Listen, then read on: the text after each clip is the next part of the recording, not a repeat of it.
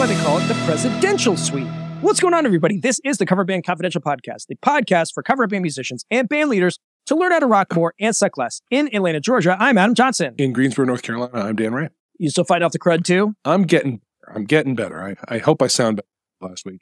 Still a little bit of cough, you know, a little bit of a little burbly in the lung, but apart from that, pretty much. I did call off rehearsal today. There's no way I could sing. That's fair. Getting there. I've got like this, it's literally just this band Mm. of crud Yeah. right around my neck. I woke up the other day and had like that thing where like your voice is way lower than it normally is. Mhm. And I did what every singer like that does. I walked around singing Johnny Cash songs that I can't normally sing. Yeah, you got to take advantage of the opportunity. Yeah. Have that moment to do it. For so, sure. so man, we've had a, a crazy week or so. Th- this past week's episode was the, the response was outrageous. I got more text messages and calls and DMs and emails about this topic than probably anything we've done in recent memory, other than the precursor of this episode, which was supposed to be dropped at 10 p.m. on Thursday, only to find only was seven or eight minutes long. Right. I did wake up to a lot of those as well, which was less than optimal. you Yeah. know? Yeah. Something broke in the upload. I don't know what that was. Uh, we got it fixed pretty quickly, and Yeah. most of you were n- none the wiser. But yeah, there are lot, lots of questions and stuff around the BOI. And um, the good news is you got a year to figure it out. So It's great though that I mean, normally our annual tax episode comes and goes without comment. And so Yeah. to have a lot of feedback, response, and questions about a tax for like a nuts is- and bolts thing, yeah, for it's- sure. it's pretty- very unexpected. Other than that, man, we last Friday was absolutely insane. Just a bunch of leads that were kind of floating out in the breeze. Clamped in, we had like two or three other inquiries. I locked down at least four shows on Friday, nice. and um, still trying to like process how that happened or why it happened. But Dan and I were kind of talking about uh, a subject down the road that maybe we'll cover in a week or so about how to initiate a booking wave. Yep. You know, because like there's typically like a time of year where that where that happens, and you know we're thinking of ways where we can get the the wheels turning. So if you've got any theories or techniques that work for you, email us coverbandconfidential at gmail.com. We'll Yeah. throw them into the list. But yeah, feeling pretty good. You know, we've got that. there was this one conversation that we had last year where a contract had gone out and then somebody kind of swooped in from the other side, from the client side, right. Right. and kind of started asking for stuff. They came back and we're, we're getting the contract finalized this week. So Nice. that'll be locked up. And um, a couple more like that. We're, we're, we're in the fundraiser season at a peak. Mm. So that's what we're doing a lot of. With some return customers also. Some folks from last year were like, hey, we loved it. We want some more of it. Do you have? I, I've heard of people who get contacts for people who try or setting up fundraisers and doing this, who ask for a discount because it's a fundraiser. Yeah. Have you, have you had that experience? Well, we definitely had that conversation about the client that we were talking to last year that was kind of a part of that mm-hmm. situation. But typically, we understand that they have a budget and we like to operate in a specific area. And we will, you know, you've got three or four things that you can kind of reconcile when you're choosing to do a show, which is cool opportunity, fun hang, good money. And if you can get two of the three, you know, it's it's a done deal. So in that sense, we've been asked and we have accommodated for the most part. You know, maybe maybe we don't give them the the full discount they were looking for, but we can usually land kind of in a happy medium somewhere. Yeah. I mean, that's the benefit of being in business where the pricing is negotiated. you can land a number and call it a discount. It's a discount from the most you've ever charged. Yep. And I had a re- like I was listening to a podcast th- the other day, and there was a guy on they were interviewing, and he was talking about whether you offer a service or a product, and the distinction between service and product is one of them takes up your time, Yeah. and if it's a time based thing, it's a service. Yep. And that was a really interesting thing I hadn't really considered. Yeah, it happens that um, when valuing companies, product companies are worth about five times what service companies are worth. Right, because resources aren't necessarily factored into Right. Product companies, product companies scale in a way that service. Yeah. Exactly. Understandable. So another fun thing that's happened, you know, we'll we'll kind of move into the housekeeping section. We were talking about this last week that sometimes the Patreon just kind of does things and we're just kind of a witness to it. Yeah, And on I think it was Friday or Saturday, we started this whole kind of in the chat section about fitness stuff for self-improvement. And so someone's like, well, we should, we should open up a new channel. So now we have a healthish channel on the Patreon with some really lively conversations about exercise and diet and all of this stuff. And like, look, we, we never intended for this community to be kind of like a self-help. You're right. Kind of deal. But the, the thing about community that's interesting is that it's the consensus of the group. So yeah, if it's something that, you know, we want to talk about or they want to talk about and you know we will we'll do our best to facilitate for sure and and our and our health and our fitness has absolutely an impact on what we deliver on stage so 100%. it's not irrelevant it's it's right in line with what we're talking well and speaking in the healthish one i've been doing dr- dry january i think i mentioned that last week and yeah i'm sleeping a lot better which you know is really unfortunate but i did want to shout out a product this isn't sponsored necessarily they're not paying me to say this uh, but there's this this drink called Recess. You can get it on Amazon. We'll put a link in the show notes. And it's just been kind of like this nice end of the day cocktail alternative. Hmm. It's got less than 20 calories, no sugar, these different delicious kind of floaty flavors. It's got like magnesium and things in it. So it's supposed to just you, you drink it, you mellow out, and it helps you sleep. And nice. Um, we're on like the second or third sampler so far this year because both Amber and I are having them, and yeah, they're great. So that's good. I'll check that out. Go check out Recess. I have been using um, Topo Chico as a beer substitute. Yeah, you know, it has the same similar kind of bite to a nice IPA. Obviously, it's it's, it's, water. And yeah, hop waters those are tasty too. So um, yeah, good. I am I am not myself doing dry January. I will be drinking around the world in about a week. So big plans there. Yeah, I'm not sure I've shared it on the pod. I think we we've talked about it offline, but my health focus has been around sleep. I recently was diagnosed with sleep apnea in September and started using CPAP therapy into September, and it's been amazing, game changing, and a long, long haul of trial and error, which continues to today. Tonight is night three with a new mask of a new type I'm trying from scratch, and it's pretty great. I'm not sure if I'm in love with it yet, but I'm surely in like with it, and it's an amazing thing to actually sleep. It's kind of a game changer coverbandconfidential at gmail.com. How many steps are in your nighttime routine? That's right. Because mine, it's a lot. mine, it's a lot. Yeah. Mine is still mostly skincare focused. So, well, I, I have all that, but then I got to fill my humidity chamber. I got to put the right mask on. Exactly. Yeah. Stuff like that. Well, if we're into non sequiturs, let's go to reviews. Nice. This one comes from Scrap Pod, Scrap like Pod. one word. Scrap. Five stars on Apple Podcasts. This show is fan damn tastic. Mm. Love the show, guys. I found you guys by accident and am neck deep trying to catch up. I started playing guitar and then bass a few years ago, then accidentally joined a band as the bass player last summer. Happens to the best of us. Totally. The entire summer was a summer of fun first to me and my band, the Evan Carter Band, just released our first three songs this month. We play a lot of covers as we are building our own songs, but I'd love to hear a few more discussions on what a new musician has no clue about until they experience it. Maybe discussion about hitting a recording studio. Keep it up, guys. Big thanks to Scrap Pod for the kind words. You know, we've been talking about recording studios a bit because if you watch our sister show, uh, Gig Gab, guest co host Mike Schulte was talking about their guys going into the studio this weekend. Yeah. And we got a little BTS about that and what they're doing. And it's, it's an interesting proposition. Oh, yeah. Yeah, we probably need to get into that. That's we do. We should bring Mike on to talk a little more detail. That's all Mike needs to do is talk. He's good at it. Hey, Schulte, I know you're listening. You know what? You should talk more. Talk more. I think we all can agree that. Anywho, I don't want people calling me up by name on on random podcasts, but you know. no, this is not random. Schulte's a Schulte's a dear friend of the pod, and he's a he's he's a man whose entire career is built around talking. So you know, I think he's pretty good. Listen, we've broken bread. We've we've shared space. You know, he's he's a solid dude. We love Mike, hundred percent, and everything that he stands for. Anyway, it's time to get into the big topic of this week. If you didn't catch this, and I feel like I was really on the front end of this because it was within 30 minutes of the post going up. But this past Friday, the Smashing Pumpkins just posted this on their social channels. It says, The Smashing Pumpkins are in search of an additional guitarist. The application process is open to anyone who might be interested.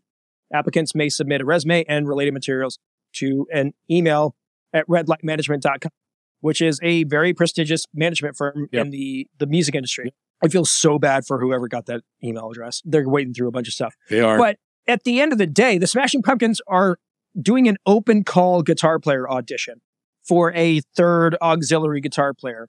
If you aren't familiar with their current touring situation, they had a third guitar player named Jordan Schroeder who left the band at the end of October for personal reasons. It seemed like he was probably tired of being on the road because let's just go ahead and put it out there. Touring can suck. It's Yeah. not always fun. Yeah. And so some people just want to kind of get off of that roller coaster and find some more normalcy. Mm-hmm. So these guys are they're on the hunt.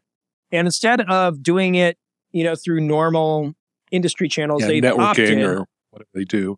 yeah, they've opted to do it for the public. And the big question for me is why?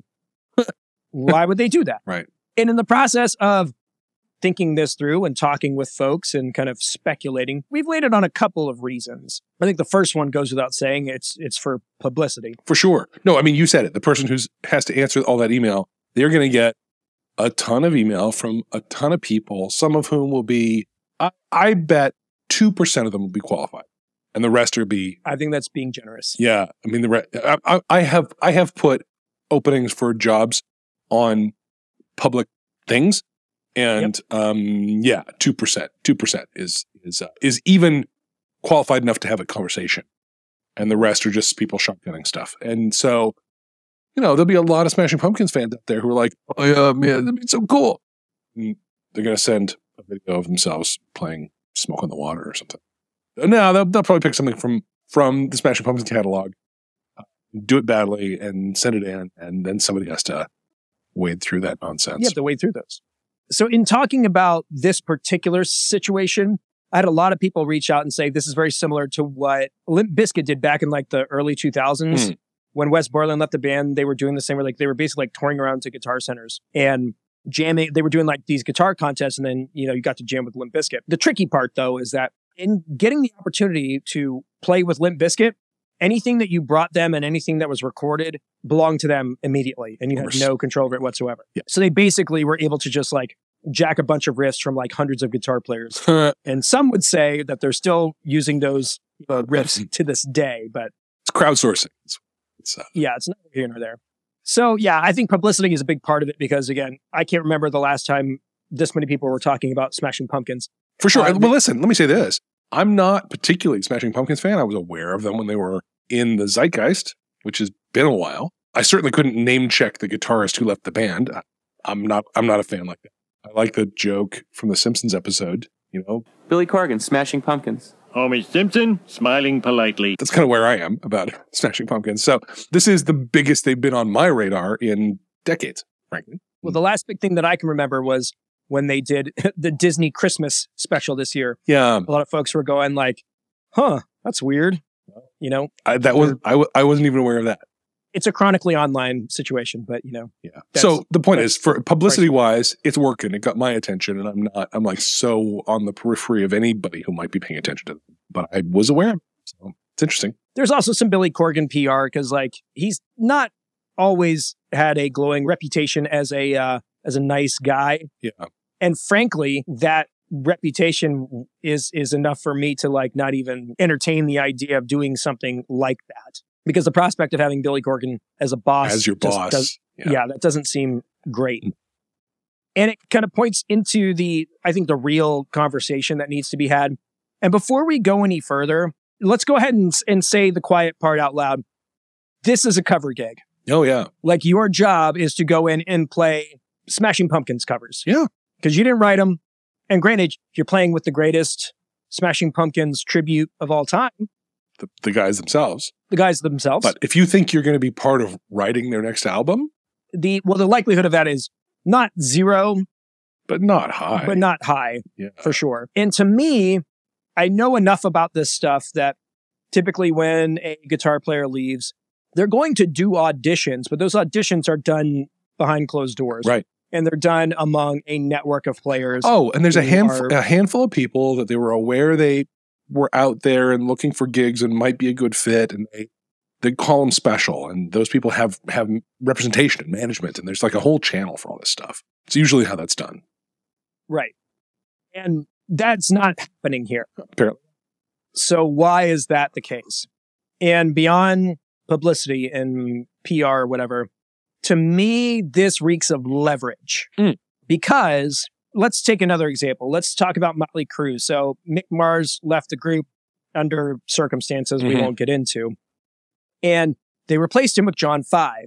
Well, John Five is a fantastic guitar player, well known in the community. With that comes a certain expectation of compensation. So when he gets the opportunity to join Motley Crue, he understands and they understand what he provides to them outside of just his technical ability or his ableness to replicate the material. He's also got a certain cachet, star power that comes with hiring a guy like him. When you're hiring somebody who is a complete unknown or a relative unknown, you have all the leverage. Yeah. They don't have to pay you as much. They don't have to offer you as many perks.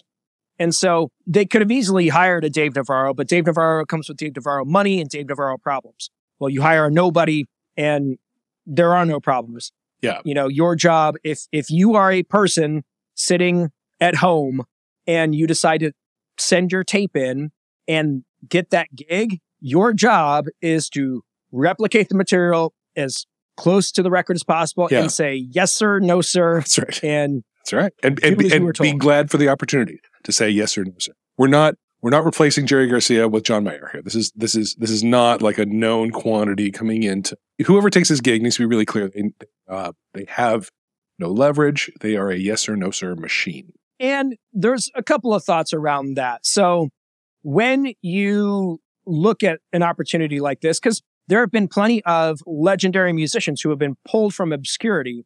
You know, yeah, sure. Zakk Wylde was not a known entity when he joined Ozzy's band. Right. There are all of these stories of these people who are just kind of Discovered. plucked from their existence. Yeah, a hundred percent. And so it doesn't mean that you you can't have a career after that. And a lot of people that I talk to were like, well, if they're just doing this to get the publicity, then you just take advantage That's of right. that opportunity Yeah. and just squeeze it for everything you got. Get your endorsements, make your contacts, get your sponsorships and get your your machine set up so that whenever you decide to send in your resignation, you know, you've got something to fall back on. That's right. We call It's it riding the gravy that- train. 100%. So th- it's definitely a way to go about that. But like, here's the thing I'm in my early 40s and I'm what, 15 years younger than these guys? Right. I just don't have the energy No. to put up with that or, or deal with it. Yeah. I don't know how they're going to find anybody that is going to make sense on a promo picture that hasn't been through the ringer Well- enough to not necessarily want a, a gig like that. Will this guitarist even be in the promo photo? Like they're not. I can't. fair. I can't think of them as like a core member. They're an accessory player, right? They're a they're a hired gun, and so it's interesting whether whether you'd be thought of as like core Smashing Pumpkins. Well, and I think context matters because the guy who left was a very integral part of their process. Okay. I mean, he was with the group for uh, over a decade, I believe. So, you know, th- there's there's something to be said about that. But um, other than the fact that like you would basically get to go from playing small venues in your hometown to like much bigger places, Right. I don't know what the rest of it would look like. Well, and and, uh, and I ask this in ignorance: How much bigger are they doing stadium tours? Smashing Pumpkins? What like? They're doing, I think they're doing sheds, you know, they're doing like your amphitheaters and Okay, those kinds of, uh, like they're, they're not playing, you know, state fairs. No, this point. all They're- They're, yeah. still doing okay. okay, all right. You know, they can go out on a package tour and, and do all right. The thing that people need to understand is that being on tour is about the 23 hours in the day that you are not doing the thing that you were hired to do. Right. And that's what you've got to be okay with because some things are fun and some things are a lot of fun, but you've got to really love that one hour on stage to put up with the other 23 in any circumstance. Yeah. Not even like that's not a day on, on anybody in their camp or anything like that. That's just in general. It's just, it's a lot. So I would be surprised if they actually pick an unknown. I think this is mostly a publicity thing. I think the person that gets the gig may not be, you know, the same tier as them, probably busy around the industry already. But who knows? They could pull somebody out of nowhere and, and, and this could be their launching path to, you know, a, a great career. And I hope that's true. Yeah. I hope the cynic in me does not win in this, this situation. Yeah. So, you know what? Best of luck to all of you out there. Send in your audition tapes. And um, who knows? Maybe it's some- maybe the person who gets the gig is somebody in our audience. That would be so cool. I'd love to hear about that. And listen, if you're out there and you get that gig, we will interview you and we will let you spill all the tea. It's going to be fantastic. Assuming you're not under an NDA from Drop, which you probably are. Yeah. Let's not let's not kid ourselves. But yeah, I talking about experience and stuff. There was a, a period of time where folks were getting flown out to LA to uh, to sing for what was then just a super group that became Velvet Revolver. I knew a couple of guys who got that call, but at the end of the day, all of those guys ended up staying at home, and Scott Weiland got the gig. So it, it is what it is. Yeah, there's no there's no promise the actual hire is going to come from the open cattle call here. So right. who knows? That's all I have to say about that. Okay. So, um, like I said, good luck and um, Godspeed. You know, yep, on all those things. Folks, thanks so much for tuning in. Got a couple of fun topics to dig into, some listener emails that have come in. And of course, we got to get these band coaching sessions scheduled. So be on the lookout for a lot of cool stuff down the road. If you'd like to support the show, you can do it a number of ways, but we'll let Mike take it from here. In Atlanta, Georgia, I'm Adam Johnson. In Greensboro, North Carolina, about to listen to Mike talk. I'm Dan Ray. You've been listening to the Cover Band Confidential podcast for the week of January 12th, 2024. Hey, everybody, it's Mike Schulte from the worst named band in America, the Pork Tornadoes. I listen and love this show, and apparently you do too because you made it this far. No one makes it this far, but you did, which means that you owe Adam and Dan. This podcast is free and you consume it to its fullest. It's time to pay up. Here's three things you need to do. A, you have to leave them a review on your podcast platform. You're already in the app. Click five stars right now, write some words, done. While you're there, share this episode to a fellow musician. There's a share icon on your podcast app. Text it to him and say, You need to listen to this. You need to get better. You're not a good musician. This will help you. Two, you have to follow them on your social media platforms YouTube, Facebook, Instagram, and TikTok. Go find them and follow. And D, everything I just said is free and it's the least you can do. But here's where you can really support you join the Patreon. This is where you can actually support this podcast that you cherish so much. A small monthly donation gets you access to the Slack channel, which is the best place to be if you're a musician who wants to take your band to the next level. You have some of the best musicians giving advice and helping you out, and it's just a great overall community. Do it. I'm serious. Do it now. Do all these things, or else the Pork Tornadoes will come to your town, book a show the same night as your band at a different bar. I'm serious. We'll do it.